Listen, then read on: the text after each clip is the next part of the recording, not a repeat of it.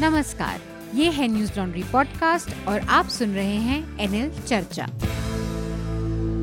नमस्कार, मैं हूँ अतुल चौरसिया। आपका खर्चा, आपकी चर्चा हफ़्ता दर हफ़्ता, हम एक बार फिर से लेकर आए हैं न्यूज़ लॉन्ड्री का हिंदी पॉडकास्ट एनएल चर्चा। आज हमारे साथ चर्चा में तीन खास मेहमान जुड़ रहे हैं तीन अलग अलग जगहों से। आ, हमारे साथ वरिष्ठ पत्रकार अजय ब्रह्मात्मक जी जुड़े हैं बॉम्बे से। अजय ब्रह्मात्मक जी ने लंबी पत्रकारिता की है विशेषकर फ़िल्म आ, इंडस्ट्री से जुड़ी रिपोर्टिंग और फ़िल्म इंडस्ट्री से जुड़ी तमाम चीज़ों पर लंबा इनका अनुभव है काम करने का। इसके अलावा हमारे साथ फ़िल्म समीक्षक मेहर पांड्या हैं, युवा हैं मिहिर, और काफ़ी फ़िल्मों के ऊपर इनका शोध पर काम रहा है, लिखते पढ़ते रहते हैं फ़िल्मों के बारे में। इन दोनों मेहमानों को हमारे साथ जुड़ने का एक मकसद है। मकसद ये है कि बीते दो दिनों में बहुत ही गमगीन घटनाएँ हुई हमारे सामने, बहुत ही असमय हमारे बीच से दो कलाकारों का जाना हुआ है इसमें इरफान खान हैं और इसके अलावा आज ऋषि कपूर का जाना हुआ। तो इन इनसे जुड़ी बातों पर इनसे जुड़े जो वाक़े हैं किस्से कहानियाँ हैं उन तमाम चीज़ों पर बात करने के इनके व्यक्तित्व पर इनके फिल्मी करियर पर और तमाम चीज़ों पर बात करने के लिए हमारे साथ ये दोनों लोग जुड़े हैं। इसके अलावा हमारे साथ न्यूज़ लॉन्ड्री के हमारे अपने स्तंभकार आनंद वर्धन हैं। आनंद आपका भी स्वागत है और आप बाकी दोनों मेहमानों का भी स्वागत है। नमस्ते तो हम अपनी चर्चा को आगे बढ़ाएँ। उससे पहले मैं सरसरी तौर पर एक बार जो इस हफ़्ते की महत्वपूर्ण घटनाएँ थी, उनके बारे में उनका ज़िक्र कर दूँ। एक तो जिसका ज़िक्र मैंने किया कि इरफान खान का चौवन वर्ष की अवस्था में उम्र में निधन हो गया।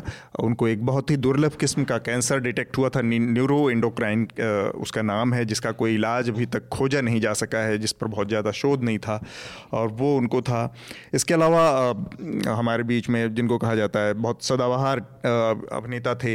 ऋषि कपूर कपूर ख़ानदान एक मशहूर फ़िल्म इंडस्ट्री से जुड़ा परिवार है और उसमें मेरे ख्याल से जितना हम लोग फ़िल्मों को देखते समझते रहे, पूरे ख़ानदान में सबसे लंबा करियर, फिल्मी करियर रहा जिनका और सबसे सफल कह सकते हैं जो अब तक रहे, अभिनेता रहे, उनमें ऋषि कपूर का नाम है। ऋषि कपूर हमारे बीच में नहीं वो भी कैंसर की बीमारी से काफ़ी समय से पीड़ित थे, उनका इलाज भी चल रहा था। तो वो भी हमारे बीच में इन्हीं एक दिन आगे पीछे इन दोनों अभिनेताओं का जाना हुआ। इसके अलावा पिछले हफ़्ते पालघर में जो लिंचिंग की घटना हुई थी, उस मामले में अब वहाँ के जिस थाने के समस्त पूरे पुलिस डिपार्टमेंट को वहाँ से ट्रांसफ़र कर दिया गया है, सस्पेंड किया गया है, बड़ी कार्रवाई की है वहाँ के मुख्यमंत्री उद्धव ठाकरे ने। और तो इस पर भी हम बात करेंगे और इस घटना से जुड़े एक मीडिया का जो पहलू था, जिसमें अर्नब गोस्वामी का एक शो बहुत चर्चा में रहा, बहुत बहुत ही विवाद उसको लेकर उत्पन्न हुए और उसके बाद उनके खिलाफ बहुत सारे एफआईआर देश भर में दर्ज हुई और उसके बाद सुप्रीम कोर्ट में भी वो मामले की सुनवा, को लेकर गए और उनको महाराष्ट्र की पुलिस ने पूछताछ के लिए बुलाया और 12 घंटे तक उनको पूछताछ के लिए रोके रखा। तो इस पहलू पर भी हम चर्चा करेंगे और बात करेंगे, देखेंगे कि इसके क्या क्या और पक्ष हैं। इस बीच में एक अमेरिका से जुड़ी, हिंदुस्तान से जुड़ी अमेरिका की खबर आई है जो कि वहाँ पे एक US commission on international religious freedom नाम की जो संस्था है, उसने भारत को ब्लैकलिस्ट कर दिया है धार्मिक स्वतंत्रता जैसे के मामले में। भारत की स्थिति को ख़राब बताया गया है। तो हम इस पर भी कोशिश करेंगे, बात करेंगे और इसके अलावा लॉकडाउन की स्थिति पूरे देश में लगातार चल रही है। अभी जब हम बात कर रहे हैं इस समय तो मैं एक आंकड़ा आप लोगों को दे दूँ कि पूरी दुनिया में अब तक जो आंकड़ा है कोविड नाइन्टीन से पीड़ित लोगों का वो इकतीस लाख तिरानवे हज़ार, यानी करीब बत्तीस लाख को छू रहा है। और इसमें अगर हम भारत की बात करें तो भारत में ये आंकड़ा मरने वालों का हज़ार को पार कर गया है। जो उसके पीड़ित हैं, संक्रमित लोग हैं, उनकी संख्या तीस हज़ार के ऊपर जा चुकी है। अब तक की ये स्थिति रही। और इसके अलावा भी और कई सारे कोविड नाइन्टीन कोरोना को लेकर कई सारी चीज़ें चल रही हैं, जिसमें रैपिड टेस्ट टेस्टिंग किट का मामला है पीपीई किट को लेकर विवाद हैं। इसके अलावा जो वैक्सीन की खोज चल रही है, उसको उसको लेकर भी बातचीत चल रही है। तो मेरे ख्याल से हम सबसे पहले एक छोटी सी और घटना हुई प्रधानमंत्री नरेंद्र मोदी को। अमेरिका यूएस प्रेसिडेंट का जो व्हाइट हाउस, जो ऑफिशियल वहाँ का ट्विटर हैंडल है, उसने पहले, कुछ दिन पहले उनको फॉलो किया था, अब उसके बाद अनफॉलो कर दिया है। तो इस पर भी हम देखेंगे कि क्या इसके कुछ पहलू हैं जिस पर हम बात कर सकें। सबसे पहले उसी घटना से जुड़ी पहलुओं पर बात करते हैं कि इरफान और ऋषि कपूर। तो मेरे ख्याल से हर आदमी के पास अपनी इस तरह के मौक़ों पर एक एक कहानियाँ होती हैं बताने को, कि किस तरह से वो उसको देखते हैं। चूँकि अजय जी हैं और अजय जी ने बहुत लंबा समय काम किया है मेरे ख्याल से इरफान उनके बहुत व्यक्तिगत मित्रों में थे, जिनसे उनका एक बहुत ही खूबसूरत इंटरव्यू है। जो मकबूल के आने के बाद उन्होंने लिया था जिसमें इरफान और उनकी पत्नी सुतपा दोनों साथ साथ बातचीत कर रहे थे। अजय जी एक तो ये कि इतने करीबी आदमी के दोस्त के मित्र के जाने का बतौर अभिनेता के अलावा भी क्या मायने हैं आपके लिए? जैसा कि मैं कह रहा हूँ लगातार कि एक मेरी निजी क्षति है ये। अपूर्णीय जिसको कहते हैं वैसी क्षति। और कल ये सदमा मेरे लिए बहुत ही बड़ा इसलिए भी रहा हादसे की तरह कि मैं वहाँ जा नहीं सका मुंबई में रहने के बावजूद। जी। लॉकडाउन जो स्थिति पैदा की है और निजी दिक्कतों की वजह से साधनों की कमी की वजह से मैं वहाँ पहुँच नहीं सका। तो इस बात का अफसोस तो कहता ज़िंदगी रह जाएगा।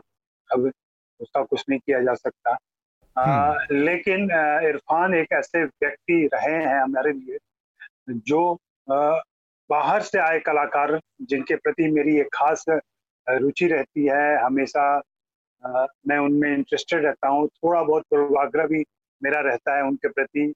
लोग ऐसा मानते हैं कि मैं उनको लेकर के बहुत ही फेवरिज्म करता हूँ मैं और मैं इससे कहीं भी इनकार नहीं करता जी। आ, इस बात से क्योंकि जैसा जमाना चल रहा है उसमें अगर उत्तर भारत से लोग आते हैं और उनको यहाँ दिक्कतें हो रही हैं तो लोग जो यहाँ पहले से मौजूद हैं और यहाँ के गलियों से रास्तों से तरीकों से ट्रैफ़िक से वाकिफ हैं तो हमारा कर्तव्य बनता है कि हम समय रहते उनको ट्रैफ़िक बताएँ कहाँ जैम है और कहाँ से रास्ता मिल सकता है।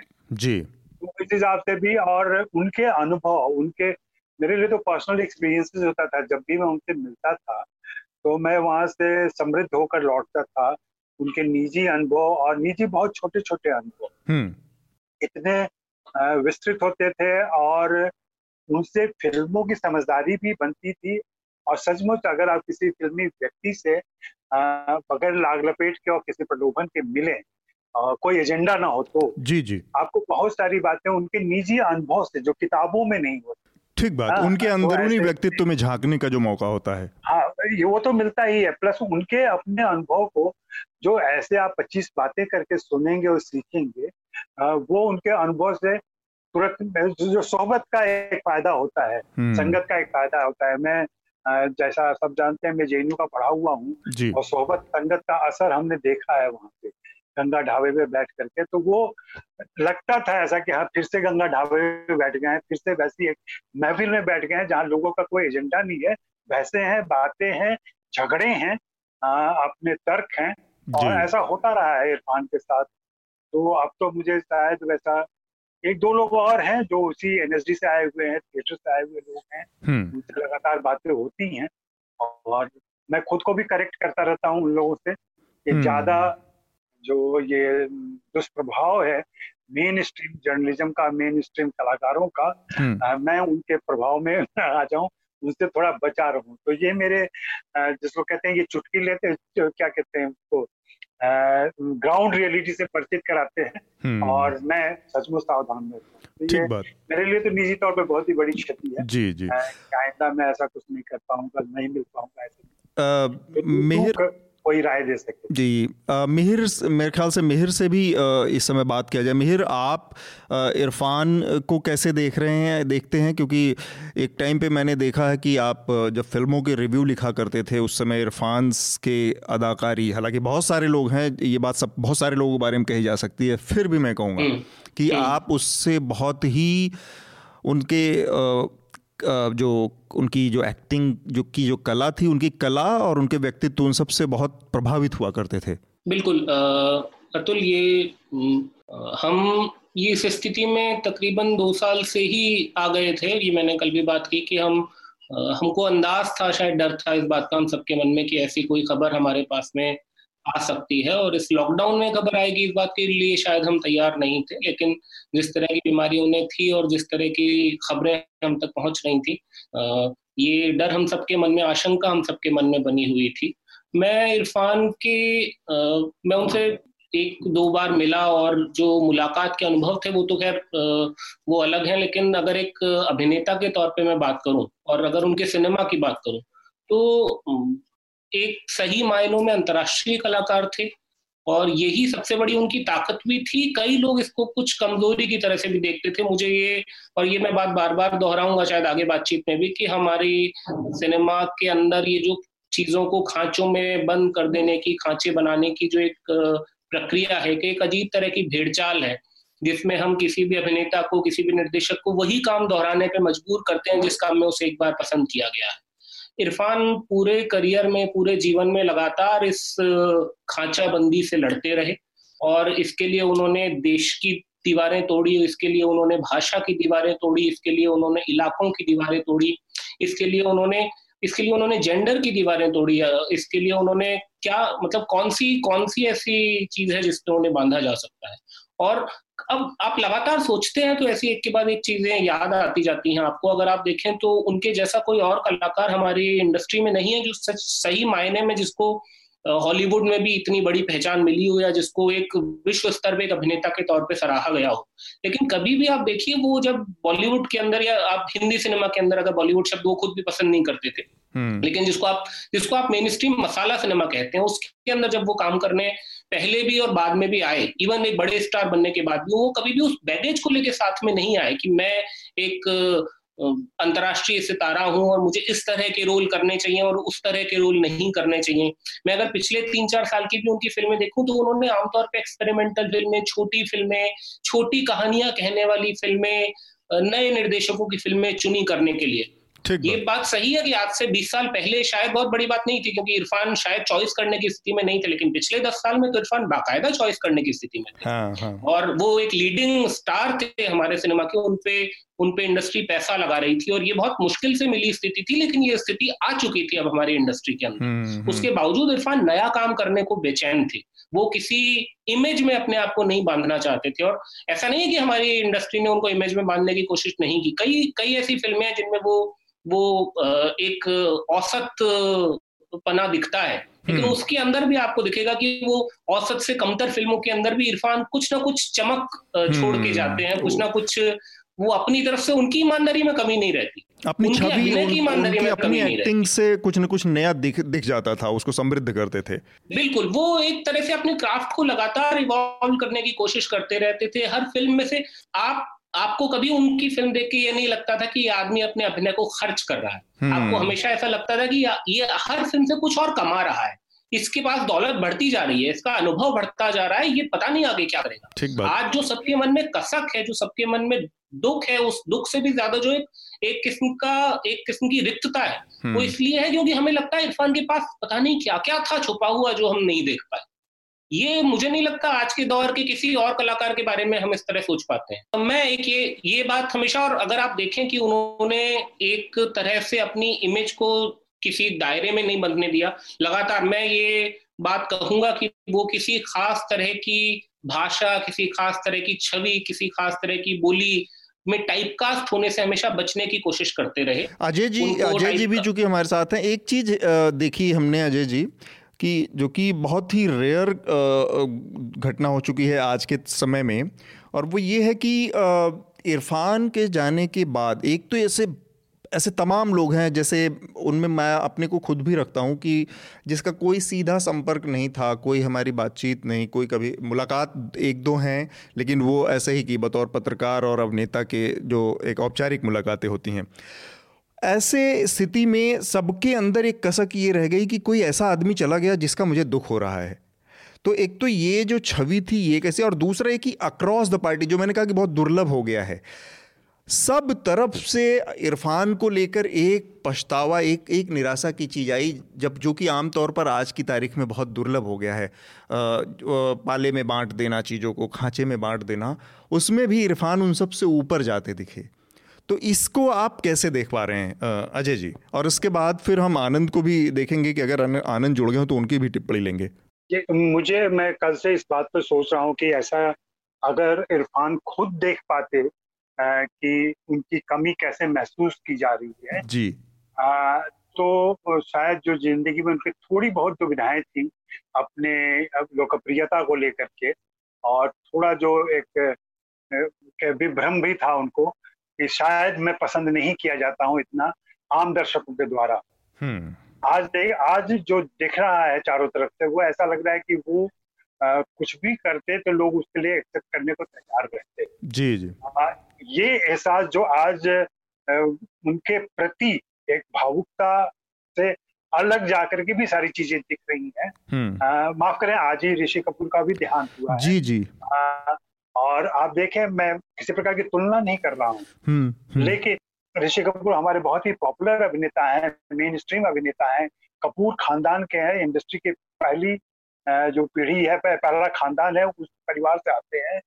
बावजूद सोशल मीडिया और समाज में प्रतिक्रिया किस तरह से भिन्न है?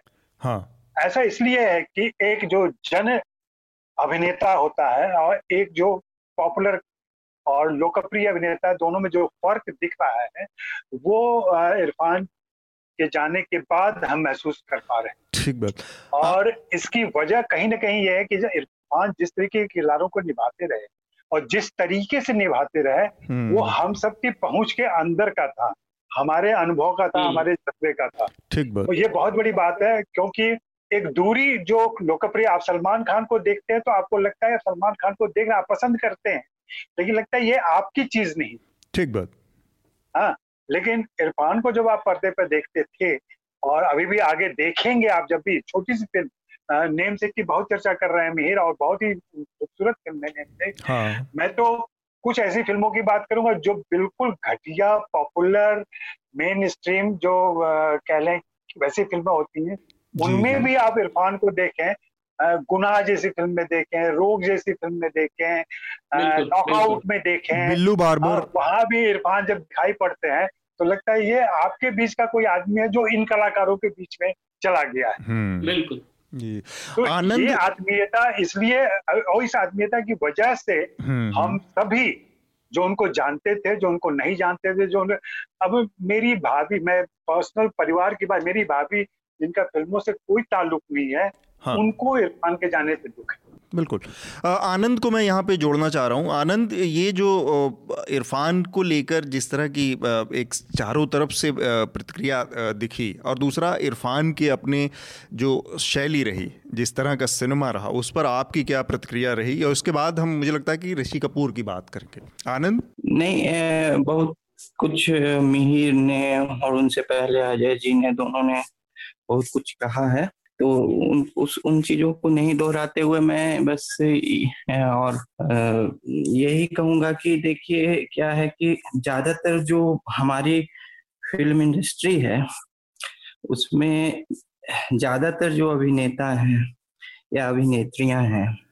उनकी त्रासदी यह है कि उनको एक ऐसे व्यवसाय से प्रसिद्धि और पैसा कमाना है जिसके लिए उनके पास प्रतिभा नहीं है और इरफान का जो इरफान की जो स्मृति और धरोहर कह सकते हैं रहेगी कि वो उनमें से नहीं थे उनमें भरपूर प्रतिभा थी तो एक तो ये एक स्पष्ट जो है अंतर है हम्म।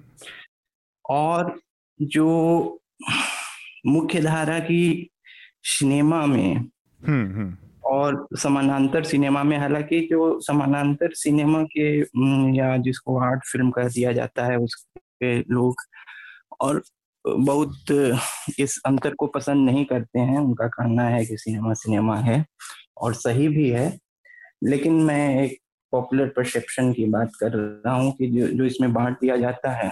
इरफान इसके भी बेनिफिशियरी रहे कि जब थोड़ा सा जो चरित्र या कैरेक्टर और ये सबको हम्म। लेके एक इवोल्यूशन इस तरह से जा रहा था कि जो ए, कहानी पटकथा चरित्र यह सब जो है खुद ए, एक मज़बूत खंभा बन रहा था सिनेमा का हाँ। हालाँकि उसमें अभी भी बहुत खामियाँ हैं लेकिन एक तो अभी क्या इरफान नहीं है। अब इरफान अभी के नहीं है आप नब्बे के दशक में देखिएगा जो तो जो ठीक बात है सिनेमा के पर्दे पे आने से पहले उन्होंने बहुत काम किया। पे जो जो बहुत पॉपुलर सीरियल्स थे चंद्रकांता थी उससे भी पहले भारत एक खोज में भी अट्ठासी में उन्होंने रोल किया है। हम्म। और फिर सलाम बॉम्बे में जैसे समानांतर सिनेमाओं में आते थे। हाँ। तो मेरे ख्याल से समानांतर सिनेमा में उनका उन्होंने वो जगह ली जो रोल्स जो हैं एक समझिए कि एक मनोज वाजपेयी के लिए लिखा जाने लगा। उसको उस, उसकी जगह इरफान ने ले ली और इरफान का चूँकि प्रोफ़ाइल बड़ा था वो बाहर की सिनेमा अभी हॉलीवुड की फ़िल्में भी करते थे। ठीक बात। तो आ, एक तरह से जब जो यहाँ तो धारा की प्रसिद्धि है तो अब उ, उ, उनके लिए जो रोल्स लिखे जाने लगे कुछ नवाजुद्दीन लेने लगे। लेकिन इन सब के बीच जो है इरफान की खासियत ये रही मेरे ख्याल से उनके क्राफ्ट की खासियत मैंने इस पर आज जो एक छोटा सा लेख लिखा है। अच्छा। कि मेरे ख्याल से एक आ, उन्होंने मृत्यु और उसके आसपास का मैं एक बहुत निस एरिया बता रहा हूँ हाँ. मृत्यु और आसपास की जो चीज़ें हैं जिसको जैसे मोटेलिटी को मोटेलिटी का के इर्द गिर्द की चीज़ें जो हैं नश्वरता जिसको कह सकते हैं हाँ. तो उसको जो जैसे पर्दे पे उतारा है वो मेरे ख्याल से अगर आप फिर से उनकी कई फ़िल्मों को देखिएगा तो वो सबसे ज़्यादा मतलब वो छाप मेरे मेरे पे उनके क्राफ्ट के बारे में है कि और मृत्यु से रिलेटेड चीज़ सिर्फ़ ये नहीं होती है कि डेथ सीन कर देना या मृत्यु का दृश्य कर देना। ठीक बात। उ, उ, उ, उसका उस, उसका प्रभाव उसके आ, पहले का और आगे का उसके इर्द गिर्द के लोगों पर क्या है आ, आ, मैंने जैसे कि उस लेख में लिखा है कि जैसे लंच बॉक्स है या लाइफ ऑफ़ पाई है या फिर इसे नेम सेक में भी। हाँ। इस थीम पर, इस थीम पर उनके क्राफ्ट को फिर से पूर्व समीक्षा होनी चाहिए कि उनके मंजे हुए की मंजी हुई कला का सबसे बड़ा नमूना मुझे लगता है कि इसके इर्द गिर्द जो उन्होंने किया हम्म। ये अब यही है बाकी सब चीज़ें जो अच्छे से तो बताई हैं चूँकि एक साथ में ही हम हाँ। हम बात कर रहे हैं और हमारे साथ दो दोहरी एक त्रासदी हमारे सामने हुई तो मैं ऋषि कपूर के बारे में भी आनंद आपसे उनका ज़िक्र करना चाहूँगा। हमारी ताज़ा याददाश्त में हमारी ऋषि कपूर हमारे लिए एक पीढ़ी पुराने थे और इरफान हमारी मतलब समकालीन पीढ़ी का, के माने जाएँगे तो हमारी स्मृतियों पर उनका बहुत ज़्यादा प्रभाव असर दिखा इरफान का। लेकिन ऋषि कपूर के बारे में बात करना एक लिहाज से ज़रूरी, एक पॉपुलर सिनेमा का, एक बड़े परिवार से आया लड़का और जिसने उनका एक लंबे समय तक लोगों के ऊपर एक तरह से असर रहा, पॉपुलर रहे और हमने ऐसी कहानियाँ सुनी हैं उनके बारे में, केवल कहानियाँ ही सुनी हैं बहुत ज़्यादा उनसे कोई इस तरह का सबका सीधा नहीं रहा है। जिसमें ये कहा गया था कि इंदिरा गांधी ने जब इमरजेंसी लगाई तो उस दौरान लोगों को का दिमाग, मन डाइवर्ट करने के लिए उनकी जो बहुत पॉपुलर फ़िल्म थी, बॉबी, उसको दिखाया जा, दिखाए जाने की, का आदेश इंदिरा गांधी ने दिया था। तो इस तरह का उनका एक असर था शुरू से। उस उस ऋषि कपूर का भी जाना और सिक्सटी सेवन सड़सठ साल की उम्र में, वो भी एक एक बहुत असमय ही जाना हुआ। हाँ वो देखिए मुख्य धारा की सिनेमा का सत्तर और अस्सी के दशक में जो एक खासकर रोम कॉम्स जो थे, जो रोमांटिक कॉमेडीज थी या सॉफ्ट फ़िल्में थी, क्योंकि वो समय था एंग्री यंग मैन समय आ चुका था। अमिताभ बच्चन की छत्र छाया में जो है एक कद में और वास्तविक लोकप्रियता में भी बौने दिख सकते थे हम्म। ऋषि कपूर लेकिन एक उनकी एक धारा थी उसमें उनकी अपनी पहचान थी हम्म। एक मुझे विडम्बना ये लगती है कि ऋषि कपूर ने मुख्य धारा के अंदर रहते हुए भी एक अपनी शुरुआत जिस फ़िल्म से कि आ, मेरा नाम जोकर में जोकर, वो एक हाँ। बाल कलाकार के रूप में एक छोटा सा रोल था हाँ। तो वो बहुत अनकॉन्वेंशनल रोल था उन, उनका आकर्षण एक बड़ी उम्र की महिला से थी के साथ था हम्म। लेकिन आ, जब वो वयस्क होके मुख्य धारा के सिनेमा में आए तो मुख्य धारा के ही रह गए उन्होंने कुछ खास एक्सपेरिमेंट नहीं किया हाँ हम्म। कुछ प्रयोग जो है लीक से हटकर नहीं किया और आ, ऐसा नहीं है कि जो लीक से हट के नहीं कर रहा है वो कलाकार नहीं है। दोनों की एक अपनी अपनी विशेषता है मुख्य धारा भी चाहिए लीक से हट के भी चाहिए। आ, जो मनोरंजन भी बहुत प्रतिभाशाली कलाकार भी मनोरंजन नहीं कर पाता हो सकता है देख पाए दर्शक को। हम्म। तो वो भी एक तरह की प्रतिभा है। लेकिन आ, ये है कि ऋषि कपूर जो है फिर अस्सी या नब्बे में जो है न पूरी तरह से जो है परिपक्व व्यक्ति के रोल में आ सकते थे और न कॉलेज जाने वाले रोमांटिक हीरो में वो बीच में मझधार में फंस गए हम्म। जो अस्सी और अस्सी के बाद और नब्बे में और मेरे ख्याल से इस तरह से उनका करियर जो है वो पूरी तरह से क्या कह सकते हैं जो अपने गंतव्य तक पहुँचना चाहिए जो पोटेंशियल रियलाइज़ करना चाहिए वो नहीं कर पाया।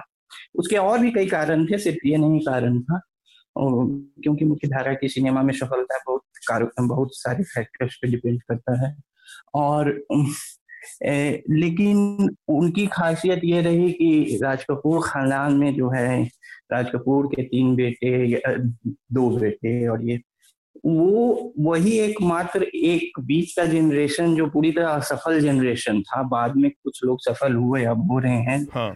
उसमें एकमात्र जो है थोड़ा सा सफल कह सकते हैं एक रिलेटिव टर्म्स में वो ऋषि कपूर ही थे। तो एक तरह थोड़ा से सा नहीं मुझे लगता है काफ़ी सफल रहे आनंद ऋषि कपूर।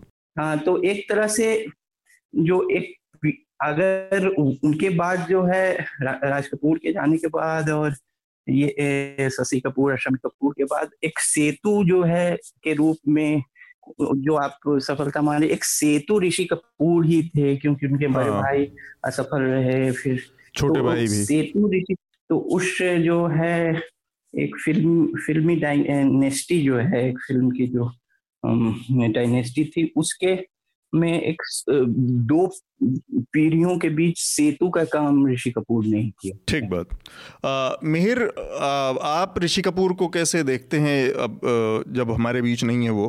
अतुल आ, मैं आनंद की कई बातें जो है उन्होंने कह दी मैं उनसे बहुत सहमत हूँ। मैं तो उन्हीं बातों में कुछ बातें जोड़ना चाहूँगा और उन आनंद ने बहुत सही कहा कि ये ये एक पूरी जो अगर आप हिस्टोरिकल पर्सपेक्टिव में देखें तो जो सत्तर और अस्सी का दशक है वो अमिताभ के लिए जाना जाता है।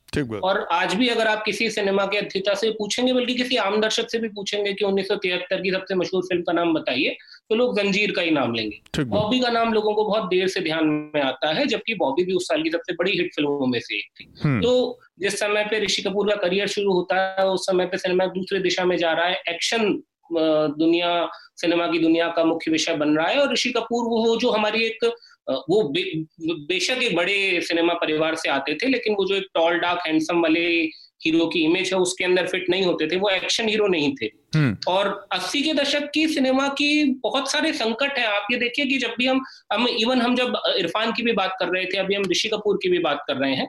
अस्सी के दशक में चौरासी पिचासी के बाद में सिनेमा पे जिस तरह के संकट आने लगते हैं उसकी वजह से बहुत अच्छी फ़िल्में आपको किसी भी बड़े अभिनेता के करियर में नहीं मिलेंगी। अमिताभ को भी आप पिचासी से पिचानवे के बीच की उनकी अच्छी फ़िल्मों को ढूँढने की कोशिश कीजिए तो वो कुछ मसालेदार टाइपकास्ट फ़िल्में होंगी जिनको खुद अमिताभ भी शायद दोबारा अब याद नहीं करना जादूगर तो तूफ़ान। तो, बिल्कुल बिल्कुल मर्द और अजूबा और इस तरह की हम्म। पूरी फ़िल्मों की फहरिस्त है लंबी। हम्म। तो इस दौर के बीच में अच्छी फ़िल्में क्यों नहीं बन पा रही थी? इस संकट को अगर आप समझना चाहें तो उसके लिए बहुत सारी चीज़ें उसके पीछे हैं। वीएचएस की पूरी क्रांति हो रही थी सिनेमा इंडस्ट्री का पूरा अर्थशास्त्र बदल रहा था, टेलीविज़न हमारे घरों में आ चुका था, जो पूरी तरह से सिनेमा को इरेलीवेंट आज जैसे हमारे सिनेमा के सामने एक चुनौती है, जो स्ट्रीमिंग चैनल से आई है। तकरीबन उसी तरह की या शायद उससे भी बड़ी चुनौती उन्नीस सौ अट्ठासी नवासी, नब्बे में हमारा सिनेमा फेस कर रहा था, और जिससे निकलने के लिए एक इलाज के तौर पर सिनेमा ने एनआरआई दर्शकों को और वो जो एक पूरा नई तरह की फ़िल्में बनने लगी, फिर तिरानवे, चौरानवे तक आते आते जो कि भारत के दर्शकों की बजाय विदेश में रहने वाले भारतीयों को टारगेट करती थी।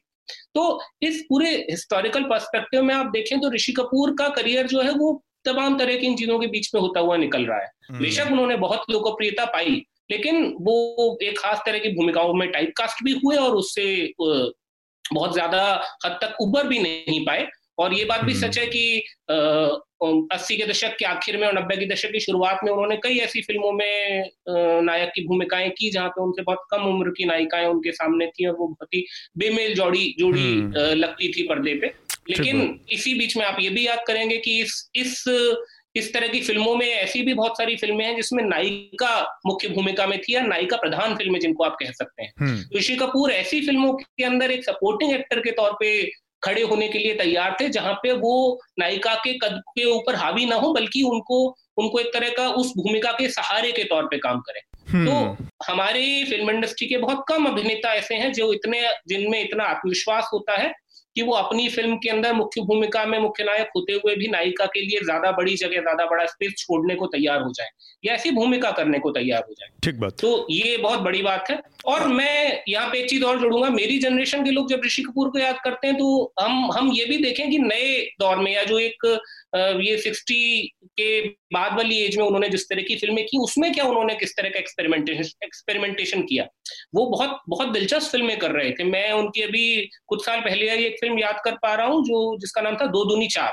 हम्म। अगर वो आ, हमारे श्रोताओं ने नहीं देखी हो तो फ़िल्म को ज़रूर देखिए जिसमें वो एक मिडिल क्लास स्कूल टीचर की भूमिका में है हम्म। और जो एक परिवार के अंदर छोटी छोटी मतलब वो ऋषिकेश मुखर्जी की फ़िल्मों को याद दिलाने वाली फ़िल्म है जिसके अंदर बहुत ही नीतू सिंह और ऋषि कपूर बहुत सालों बाद पति पत्नी के तौर पे लौट के आए थे दोबारा पर्दे पे उस जोड़ी को हमको देखने का मौका मिला मुल्क जैसी फ़िल्म वो करते हैं जो कि जो कि बहुत ही चुनौतीपूर्ण फ़िल्म भी है और हमारे समय के लिए बहुत प्रासंगिक फ़िल्म भी है हम्म। वो इस तरह की और लगातार सोशल मीडिया पे वो जिस तरह से एक्टिव रहे, कभी भी उन्होंने अपनी उस इमेज को या वो कपूर खानदान से हैं, इस बात को उसके बीच में नहीं आने दिया। बहुत बहुत बेपरवाह तरीके से वो बातें करते थे। ट्विटर पे उनकी लापरवाह लापरवाह अंदाज या कई बार वो जिस तरह लोगों को डांट देते थे, जिस तरह लड़ लेते थे, वो अभी लोग याद कर रहे हैं। तो उन्होंने कपूर खानदान की नाम को कभी भी एक तरह से एक क्या कहेंगे उसे, एक विजिटिंग कार्ड की तरह इस्तेमाल नहीं किया। और ये कम ज़्यादा आपको कपूर खानदान के ज़्यादातर लोगों में अभिनेताओं में ये बात मिलेगी। शायद उस परिवार की परंपरा में भी ये चीज़ शामिल है कि वो उस तरह से अपने नाम का इस्तेमाल नहीं करते जैसे इंडस्ट्री में बहुत सारे लोग करते हैं। मतलब जितना मैं यहाँ से खड़ा होकर देख पा रहा हूँ। हम्म। तो ये सारी चीज़ें हैं और आ, मुझे लगता है उनकी पुरानी फ़िल्में दोबारा देखी जानी चाहिए। ये भी देखा जाना चाहिए कि वो आ, आ, कई ऐसी अमिताभ के साथ कई फ़िल्मों में ऐसी सेकेंडरी भूमिकाएँ कर रहे थे द्वितीय भूमिकाएँ कर रहे थे जिनमें उनको हम शायद फ़ौरन नहीं याद करते। लेकिन मल्टी स्टारर फ़िल्मों के दौर में वो दूसरे तीसरे नंबर के हीरो बनने के लिए तैयार यहाँ पे मैं आ, आ, एक बार अजय जी को भी जोड़ना चाह रहा हूँ मेहर।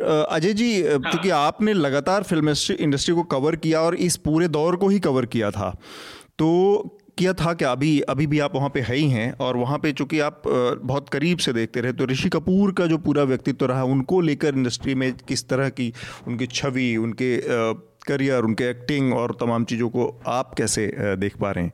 देखिए इसमें दो राय नहीं, मैं, आपने जैसा कहा कि ऋषि कपूर आपसे पहली पीढ़ी के थे पिछली पीढ़ी। मेरे लिए ऋषि कपूर मेरी पीढ़ी के थे और जब मैं जवान हो रहा था, तब मैं बॉबी देख रहा था। और उनके साथ ही मैं भी बड़ा हो रहा था। हाँ। जी। तो आ, मेरे मेरी पीढ़ी का एक अभिनेता चला गया है ज़ाहिर सी बात है उसका बहुत दुख है। यहाँ आने के बाद मैं थोड़ा सा यहाँ पे अभी पता नहीं ये बात कितनी उचित होगी कहने लेकिन जो कपूर परिवार से मेरा इंटरेक्शन हुआ है ऋषि कपूर से दो बार मिला हूँ मैं उनका एक ग्लास हाउस हुआ करता है उनके बंगले में जहाँ हाँ। वो बैठते थे जहाँ बातें करते थे। अपने आगंतुकों से और मौज मस्ती भी करते थे। इसके अलावा रणवीर से भी बात हुई है करिश्मा करीना सबको मैंने करीब से बातें की हैं। पहला इंटरव्यू किया है करीना का मैंने। तो जो। मैं एक महसूस करता हूँ और बहुत शिद्दत से महसूस करता हूँ इनका करीब से जानने से कि पूरे कपूर खानदान में एक प्रमाद रहा है। जी। प्रमाद इस आया में कि हम कपूर परिवार से हैं। जी। और हमारे घुट्टी में हमारी रगों में एक्टिंग है। हम्म। तो एक अजीब किस्म की लापरवाही कैरियर हम्म। को लेकर के फ़िल्मों के चुनाव को लेकर के कैरियर के किरदारों में मेहनत करने को लेकर के ये आप रणबीर कपूर में भी देखेंगे करीना कपूर में सबसे ज़्यादा है करिश्मा थोड़ी सी सीरियस है इसलिए कि वो विरोध करके वो फ़र्स्ट जनरेशन है करिश्मा जो इस फ़िल्मों में आई। ऋषि कपूर में भी वो इतना उनके लिए स्वाभाविक था अभिनय करना और करते भी रहे वो। लेकिन जो किरदारों में जो मिहिर बात कह रहे थे या उसके पहले आनंद बात कर रहे थे कि उन्होंने दूसरी तरह की फ़िल्में नहीं चुनी। दूसरी तरह की फ़िल्में नहीं चुनने के पीछे एक सबसे बड़ी वजह यही रही कि मुझे क्या करना है। जी। मुझे किसे साबित करना है। ठीक बात। और ये मैं कई बार उनके आई एम कपूर तो ये जो फीलिंग आई उसकी वजह से उन्होंने अपनी प्रतिभाओं का भी निखरने का मौका नहीं किया। या उसका हरास हुआ नुकसान ही किया जाया हाँ, किया नुकसान किया एक तरीके से। जी। तो ये एक देखोगा लेकिन दूसरी तरफ़ अगर आप देखें तो एक पीढ़ी पूरी जो अमिताभ बच्चन को देख रही थी धर्मेंद्र को देख रही थी राजेश खन्ना को भी देखा उसने। उसी समय मिथुन चक्रवर्ती भी विनोद खन्ना थे। उस समय एक हाँ, बड़े स्टार। विनोद खन्ना भी थे। ऐसे में एक रोमांटिक हीरो इसलिए भी चलता रहा कि हर समय दुख से अवसाद से युद्ध के समय भी एक पीढ़ी ऐसी होती है जिसके लिए प्रेम सबसे ज़रूरी चीज़ होती है हर समय में। जी। तो अभी कोरोना के संकट काल में भी कुछ लोगों को एक समूह होगा युवाओं का जो प्रेम के लिए परेशान होगा। हम्म। वैसे लोगों को एक प्रेमी हीरो चाहिए था। और वो प्रेमी हीरो की ज़रूरत ऋषि कपूर लगातार पूरा करते रहे उनमें एक खिलंदड़ा अंदाज था एक रोमांस था लेकिन थोड़ा सा अगर मिहिर कितना एग्री करेंगे मुझे लगता है कि असेक्सुअल लव एक तरीके हम्म। से उस समय का हीरो जो होता हम्म। था हम्म। आज का हीरो बहुत अग्रेसिव है लेकिन हाँ। दिलीप कुमार के दिलीप कुमार के यहाँ रोमांस का स्पिरिचुअल वो था उस उस जनरेशन में इस जनरेशन में आया प्यार हो रहा है बहुत नटखटपना है बहुत खेल है उसमें लेकिन हम्म। आप कहीं से ये नहीं देखेंगे कि वो सब बिस्तर पे जाने के लिए तैयार जी हम्म।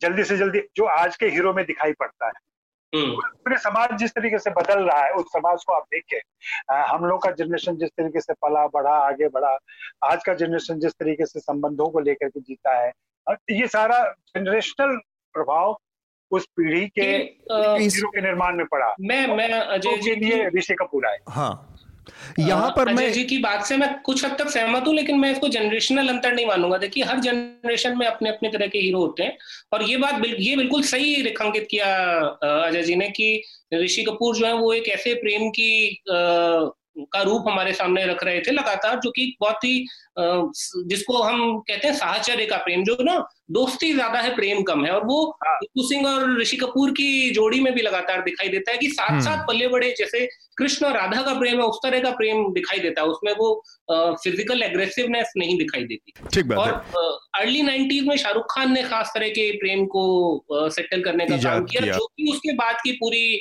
जनरेशन ने फॉलो किया हम्म। तो वो जो बाजीगर डर अंजाम ने जिस तरह की प्रेम की छवि को सेट किया है मुझे लगता है पूरी तो, छवि है जो कि आगे कंटिन्यू की गई है और उस उस छवि ने ऑब्वियसली हम्म। ऋषि कपूर उसके उनके आने के पहले तक सबसे बड़े रोमांटिक हीरो थे उस दौर के और उन्होंने एकदम ऋषि कपूर को एक बात बस मैं यहाँ पे ये कह रहा था अजय जी इस मौके पर मैं ये चाहूँगा कि अगर कोई एक फ़िल्म चुननी हो ये सबके लिए है आज तो इरफान की तो वो आप कौन सी फ़िल्म बताएँगे चुनेंगे? और क्यों?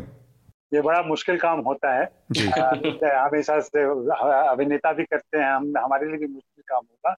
लेकिन जैसे हासिल है हासिल एक महत्वपूर्ण फ़िल्म इसलिए है इरफान की कि वहाँ से एक सार्वजनिक पहचान बनती है। बड़े पर्दे पर जी। हाँ, बड़े पर्दे पर। और मानसू चुके इन एंड आउट जानते हैं इरफान को। जी। तो इरफान के ऐसे अंदाज और उन एक्सप्रेशंस को लेकर के आए वो जो एनएसडी के दिनों से उसको समझते रहे हैं। ठीक बात। और उन खूबियों को उभार सके वो। हम्म। मुझे लगता है कि उसके बाद तुरंत फिर किसी फ़िल्म में इरफान को वैसा मौका नहीं मिला। बाद के दिनों में जब वो काफ़ी मेच्योर हो गए और अभिनय की एक खास शैली विकसित की उन्होंने जो मैं बार बार दोहरा रहा हूँ हाँ। इस बात कि वो इस बात को कहते थे कि मुझे अभिनय की भारतीय शैली चाहिए क्योंकि विदेशों से भी उनका बहुत ज़्यादा एक्सपोजर था हाँ, वहाँ हाँ। से भी चीज़ें सीखी थी उन्होंने। जी, लेकिन जी। उनका अपना मानना था कि हमारी भारतीय परंपरा जो कि थिएटर से ठीक बात। बात है एनएसडी के दिनों से उनको मिला हाँ, था ठीक बात। और आज ही मैं बात कर रहा था उनके एक सीनियर से जो मेरे बहुत करीबी हैं। उन्होंने कहा कि मैंने अपने डिप्लोमा नाटक में जब वो थर्ड ईयर में थे और फ़र्स्ट ईयर में इरफान थे तो सेकेंड ईयर में तो उन्होंने को एक प्ले दिया जिस प्ले में सिर्फ़ एक संवाद बोलना था। हम्म। वो शायद उनका पहला पब्लिक परफॉर्मेंस था इरफान का। हाँ। लेकिन उस एक वाक्य में इरफान पूरी ज़िंदगी जी गए। हम्म, ये ये जो खासियत होती है ना उस वजह से इरफान की फ़िल्मों को देख लें। नेम सेक है उदाहरण के लिए। आ, जो पॉपुलर फ़िल्म है लाइव इन मेट्रो में बहुत छोटा सा बहुत मिनिस्कुल सा रोल है लेकिन वहाँ कमाल रोल है। हाँ और लेकिन जिस तरीके से वो आपको टच करते हैं हम्म, हाँ, ठीक बात तो मैं दो तीन फ़िल्में कहूँगा एक फ़िल्म नहीं मैं कर पाऊँगा और शायद वो एक फ़िल्म जो अभी आनी थी हाँ। और बन नहीं सकी और जिसमें जो सुप्पा ने भी जिस बात की चर्चा की है हाँ। और मैं भी और मैं जानता था इस बात को कि वो निर्देशन में आना चाहते थे वो कहानियाँ चुन रहे थे वो हम्म। कौन सी कहानी थी? उनके पास। और उन कहानियों पर वो काम कर रहे थे बजाय तो सुतपा काम कर रही थी। सुतपा मशहूर स्क्रिप्ट राइटर हैं जानते होंगे आप ये बड़ा ये तो बहुत बड़ा नुकसान हुआ। हाँ और रितेश शाह काम कर रहे थे। ये तीन लोग मिल करके उन सारे स्क्रिप्ट पर काम करते हैं। एक नहीं कई सारे स्क्रिप्ट पर काम चल रहा था। okay. जिसको वो खुद प्रोड्यूस भी करना चाह रहे थे। हम्म, हम्म। और उन्होंने इसकी शुरुआत मदारी से कर दी। जी। मिहिर आपका आप देखें मदारी बिल्कुल अलग किस्म की फ़िल्म आती है। अचानक से हम्म। आपको चौंका देती है कि इस तरह की फ़िल्म लेकर के इतना पॉपुलर स्टार क्यों आ रहा है? हम्म हम्म ठीक बात। मिहिर आपकी आपकी पसंदीदा फ़िल्म संक्षेप में? आ, एक फ़िल्म चुनना बहुत मुश्किल है जैसा अजय जी ने कहा लेकिन मैं आज जिस फ़िल्म की बात करना चाहूँगा वो कम देखी गई फ़िल्म है क्योंकि उस तरह से भारत में हिंदी फ़िल्म के दायरे में शायद वो नहीं आती। वो अनूप सिंह की बनाई हुई पंजाबी फ़िल्म है उस फ़िल्म का नाम है किस्सा। और संयोग से वो आज ही मूवी इंडिया पे वो फ़िल्म स्ट्रीम भी होना शुरू हुई है। अच्छा। और वो वो शायद हमारे आम दर्शकों के लिए बहुत आसान फ़िल्म नहीं है। वो बहुत एक्सेसिबल फ़िल्म नहीं है। वो एक तरह से मैजिकल रियलिज्म का भी इस्तेमाल करती है वो क्षेत्रीय लोक कथाओं का भी इस्तेमाल करती है वो अलग अलग लेवल पे प्ले कर रही है। बंटवारे की पृष्ठभूमि पे बनी हुई फ़िल्म है। और उसके अंदर जो पिता की भूमिका है वो निभाई है अम्बेर सिंह की भूमिका इरफान ने। और इरफान एक तरह से पूरा जिसको आप कहेंगे वो नेगेटिव भूमिका है वो आउट एंड आउट नेगेटिव भूमिका है।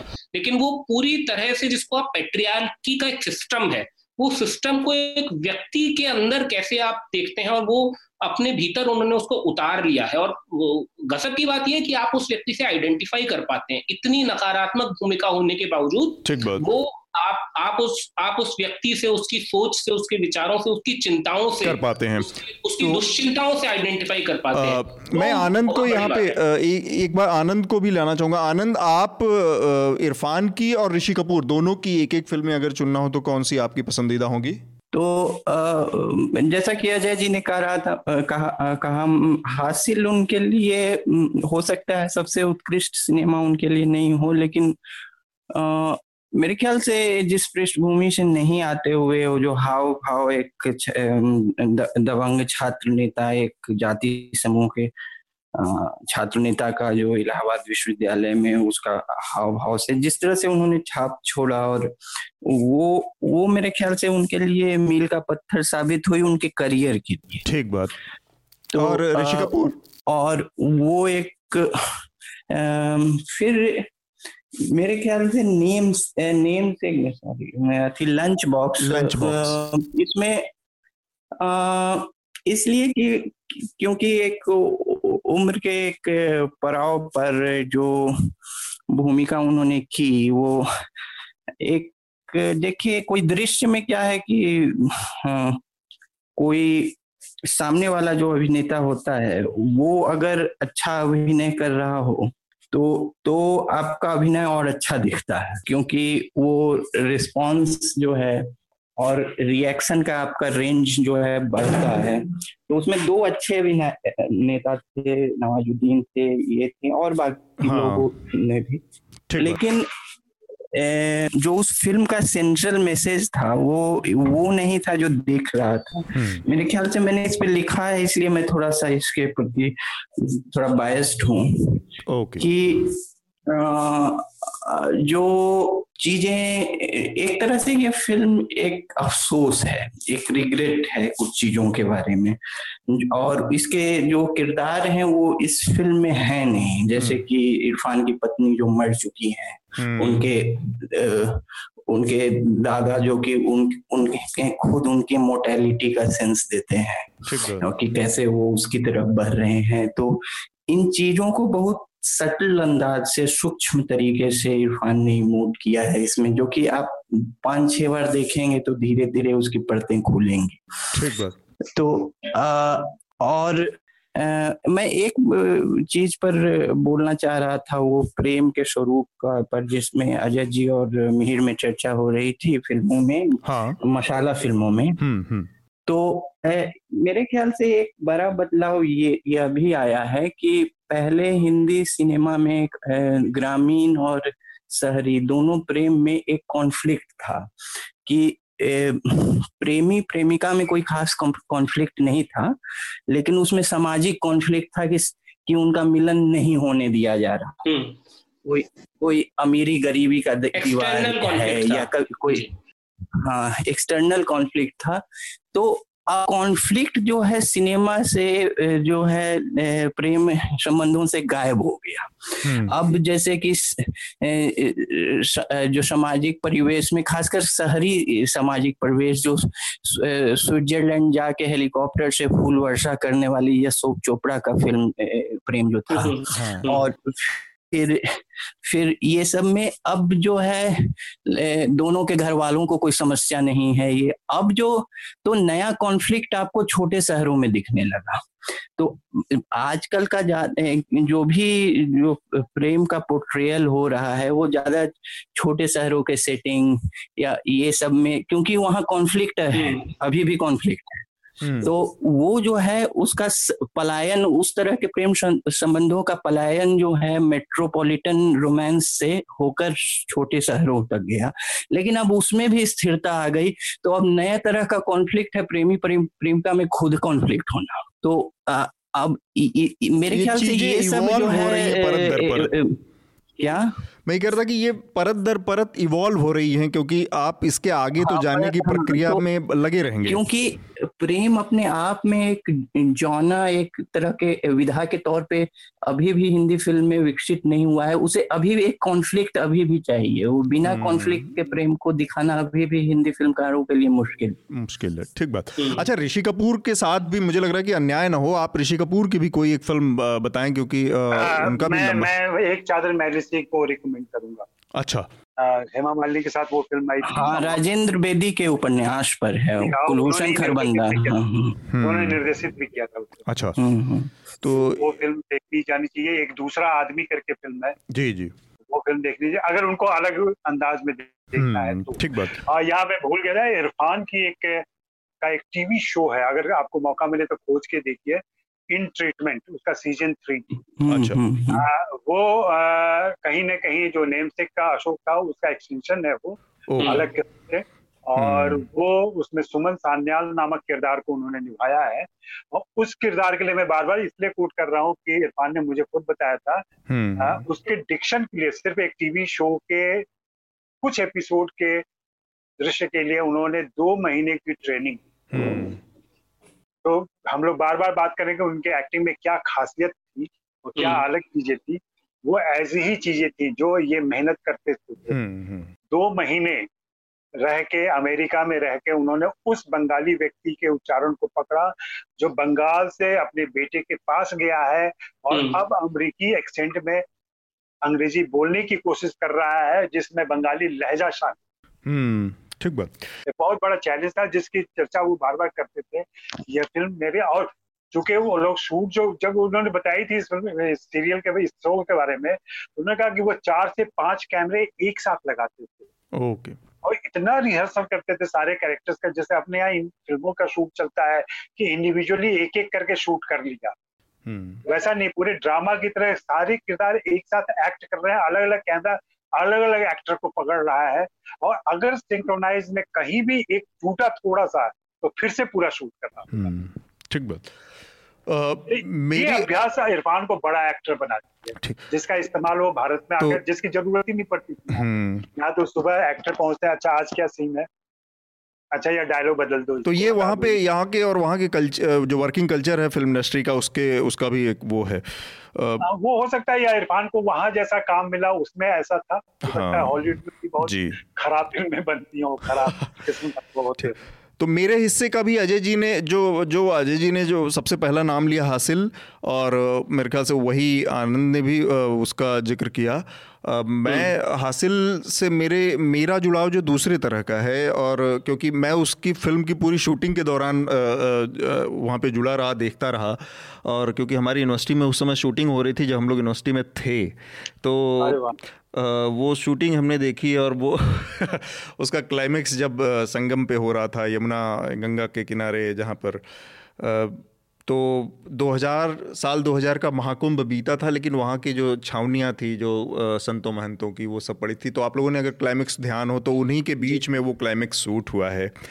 और हाँ। वहाँ पर उनसे मुलाकात पहली बार मेरी हुई थी और वो आखिरी मुलाकात भी थी। इसके अलावा हमारी कोई मुलाकात नहीं हुई। तब मैं एक छात्र स्टूडेंट के तौर पर एक फ़ैन के तौर पर गया था और वहाँ पर उनकी पहचान जो थी वो ये थी कि इरफान को लोग उनके जो चंद्रकांता में उनका जो कैरेक्टर था उस कैरेक्टर से लोग बुला रहे थे और याद कर रहे थे उस समय तो ये मैं अतुल मैं लालच नहीं छूट पा रहा हूँ केवल ये बताने का कि हाँ। मैं फ़र्स्ट ईयर में या सेकेंड ईयर में था जब हासिल आई थी और हमने फ़िल्म देखी भी नहीं थी शायद हम सिनेमा हॉल से भी बहुत दूर थे और वो एक घिसी हुई वीएचएस में दोपहर में हम उसको चला के देखा करते थे सब लोग दोस्त लोग और वो इतना वो वो फ़िल्म इस तरह से उसका सुरूर चढ़ा था उन किरदारों का कि हम एक दूसरे से उसके संवादों में बात किया करते थे। तो वो वो अद्भुत दौर था मतलब मैं उस उस उस ईमानदारी को शायद अपने भीतर भी अब नहीं पाता हूँ और वो शायद इकमांशु इरफान भी शायद दोबारा मुझे पता नहीं वो अब तो वो मौका चला गया लेकिन वो मेरे ख्याल से हासिल 2001 में आई थी 2001 या दो में? हाँ, एक में आई थी। और 2000 के उन्नीस से लेके 2000 तक उसका शूटिंग हो रही थी यूनिवर्सिटी में हाँ, हमारे यहाँ। इंस्टॉलमेंट में हो रही थी चूँकि क्योंकि और, और उसमें पैसे भी नहीं थे और दूसरा वहाँ पे कुंभ वाला जो मामला था महाकुंभ जब आ गया था तो दो तीन महीने के लिए वहाँ पे कुछ भी नहीं हो सकता था क्योंकि इतनी भीड़ होती थी वहाँ पे। और तो, अभी भी उस फ़िल्म को देख के लगता है कि वो बहुत रॉ फ़िल्म है वो मतलब वो उस तरह से फाइन पॉलिश्ड फ़िल्म नहीं है। हम्म। तो यही उसकी सबसे बड़ी खूबी भी है शायद उस फ़िल्म की। हम्म। अतुल मैं भेजता हूँ हासिल के बारे में आपके पास। मैंने जी जी। मेरे पास ऐसे बहुत सारी चीज़ें अभी तक पड़ी हुई है मैं अभी निकाल रहा हूँ। हाँ हाँ हाँ।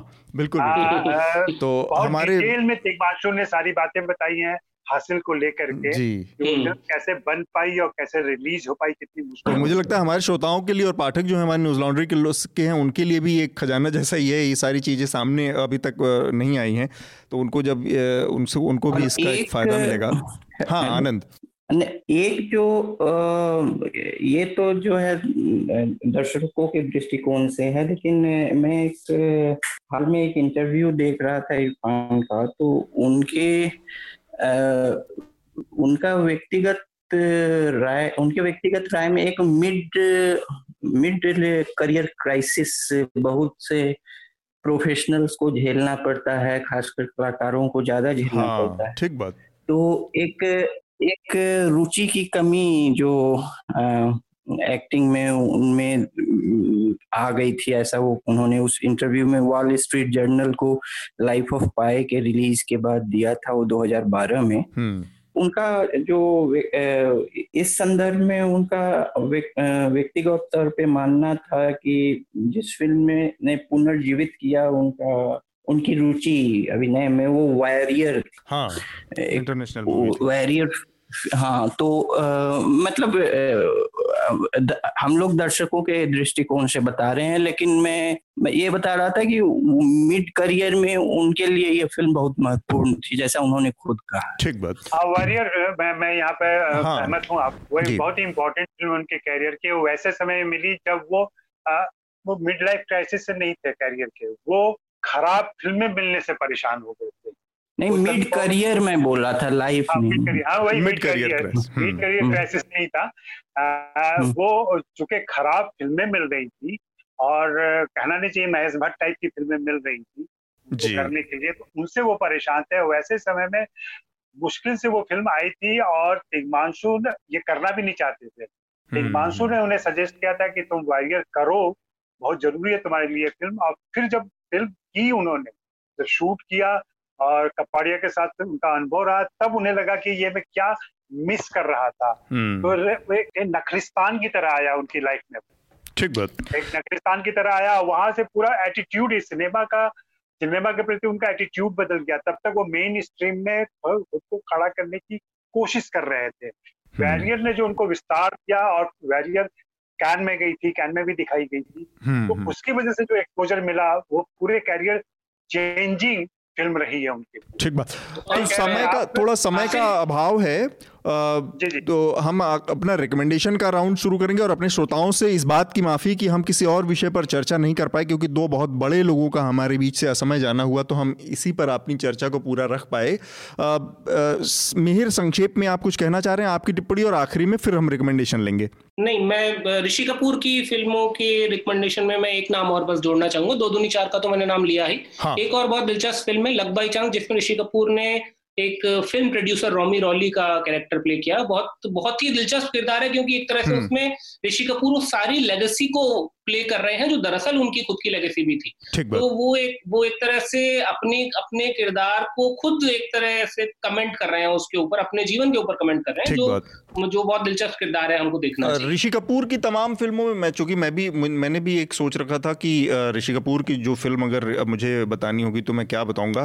तो ज़्यादातर फ़िल्में वो हैं जिनके बारे में मतलब बहुत ही मसाला वाली फ़िल्में और उस तरह की फ़िल्में हैं और लेकिन जैसे एक आनंद जी ने अजय जी ने नाम बताया और ये मुझे एक फ़िल्म लगी जो कि जहाँ पे एकदम अलग तरह से हटके जिसमें काम किया, वो हाल फ़िलहाल में जो अग्निपथ की रीमेक आई थी। उसमें हम्म। जो उनका हालाँकि बहुत मसाला फ़िल्म बहुत पॉपुलर सिनेमा है आ, मुझे उसमें ऐसा लगा कि ऋषि कपूर अपनी सीमाओं को थोड़ा सा ब्रेक करके दूसरे तरह की कुछ चीज़ों में आज मारे हैं जिसके चेहरे को लोगों ने एकदम दूसरे रूप में देखा है वो बहुत एक कनिंग और उस तरह का। तो वो अपनी लिमिट्स को एक तोड़ने की बैरियर्स को तोड़ने का एक प्रयास मुझे लगा उसमें। मुझे वो फ़िल्म इस तौर पर याद आती है। रिकमेंडेशन हम शुरू करेंगे। सबसे पहले मैं आनंद से रिकमेंडेशन लूँगा। आनंद आपका रिकमेंडेशन क्या है इस हफ़्ते? क्योंकि इस सिनेमा ही केंद्र में रहा है चर्चा के इस बार हाँ। तो और खासकर इरफान पर ज़्यादा बात हुई है तो और उस पर भी मैंने विशेष तौर पे जो उनकी फ़िल्म लंच बॉक्स पे ज़्यादा बात किया तो एक समानांतर उस उसके अंतिम कुछ दृश्यों से समानांतर कथानक में नहीं नैरेटिव में नहीं लेकिन ए, कोई किसी चीज़ जिस एक खास उम्र के बाद किसी चीज़ की अभिलाषा होना, वो मिल भी जाना, लेकिन वो मिलके उसके संभावनाओं से भयभीत होके पीछे हट जाना। तो इससे इससे मिलता जुलता मुझे एक फ़िल्म में रिकमेंड कर रहा हूँ जो कि एक दूसरे हिस्टोरिकल सेटिंग में है और तो उन्नीस सौ अठहत्तर में श्याम बेनेगल की फ़िल्म है जुनून हाँ। हम्म। तो उसमें जो जावेद खान का किरदार शशि कपूर ने निभाया है तो उनको एक कम उम्र की लड़की से आकर्षण है और एक सामंतवादी तरीके से उसको हासिल भी करने में पूरा युद्ध है उसमें अठारह सौ संतावन का की, की जो विद्रोह है वो भी है। लेकिन जब वो सामने आते हैं अंत में वो लड़की का, का भी आकर्षण उनसे होता है और वो प्रेम की अभिव्यक्ति पे आती है तो वो हम जाके पीछे और डर के चले जाते हैं। तो इसके कई व्याख्याएँ हैं कि उन संभावनाओं से भयभीत हो जाना या फिर उस प्रेम में जो निहित अन्याय है कि आप एक उम्र के दर, हम्म, मकाम पर आकर दूसरी ओर बढ़ रहे हैं वो, वो, दूस, वो उसकी धारा दूसरी है उस अन्याय से एक अन्याय का सेंस आना हम्म, तो इन सब चीज़ों का की व्याख्याएँ और भी कई सूक्ष्म चीज़ें हैं जो मेरे ख्याल से वो फ़िल्म जो के अंतिम कुछ दृश्य और लंच बॉक्स के अंतिम कुछ दृश्य जिसमें सेंचुरीज का फासला है मुंबई और उत्तर प्रदेश के एक सामंती क्षेत्र का फासला है लेकिन उसकी फिर भी कुछ समानताएँ मुझे लगती हैं उसमें। और वो जो जिस उपन्यास पर आधारित है वो फ़िल्म वो है रस्किन बॉन्ड की उप, का उपन्यास फ़्लाइट ऑफ़ पिजन्स और रस्किन बॉन्ड को बाल कथाओं के लिए चिल, और चिल्ड्रन राइटिंग के लिए ज़्यादा जाना जाता है लेकिन उन्होंने कुछ व्यस्क उपन्यास भी लिखे हैं उसमें फ़्लाइट ऑफ़ पिजन्स भी हैं तो उसके साथ साथ उसे भी पढ़ा जाना है। ठीक बात।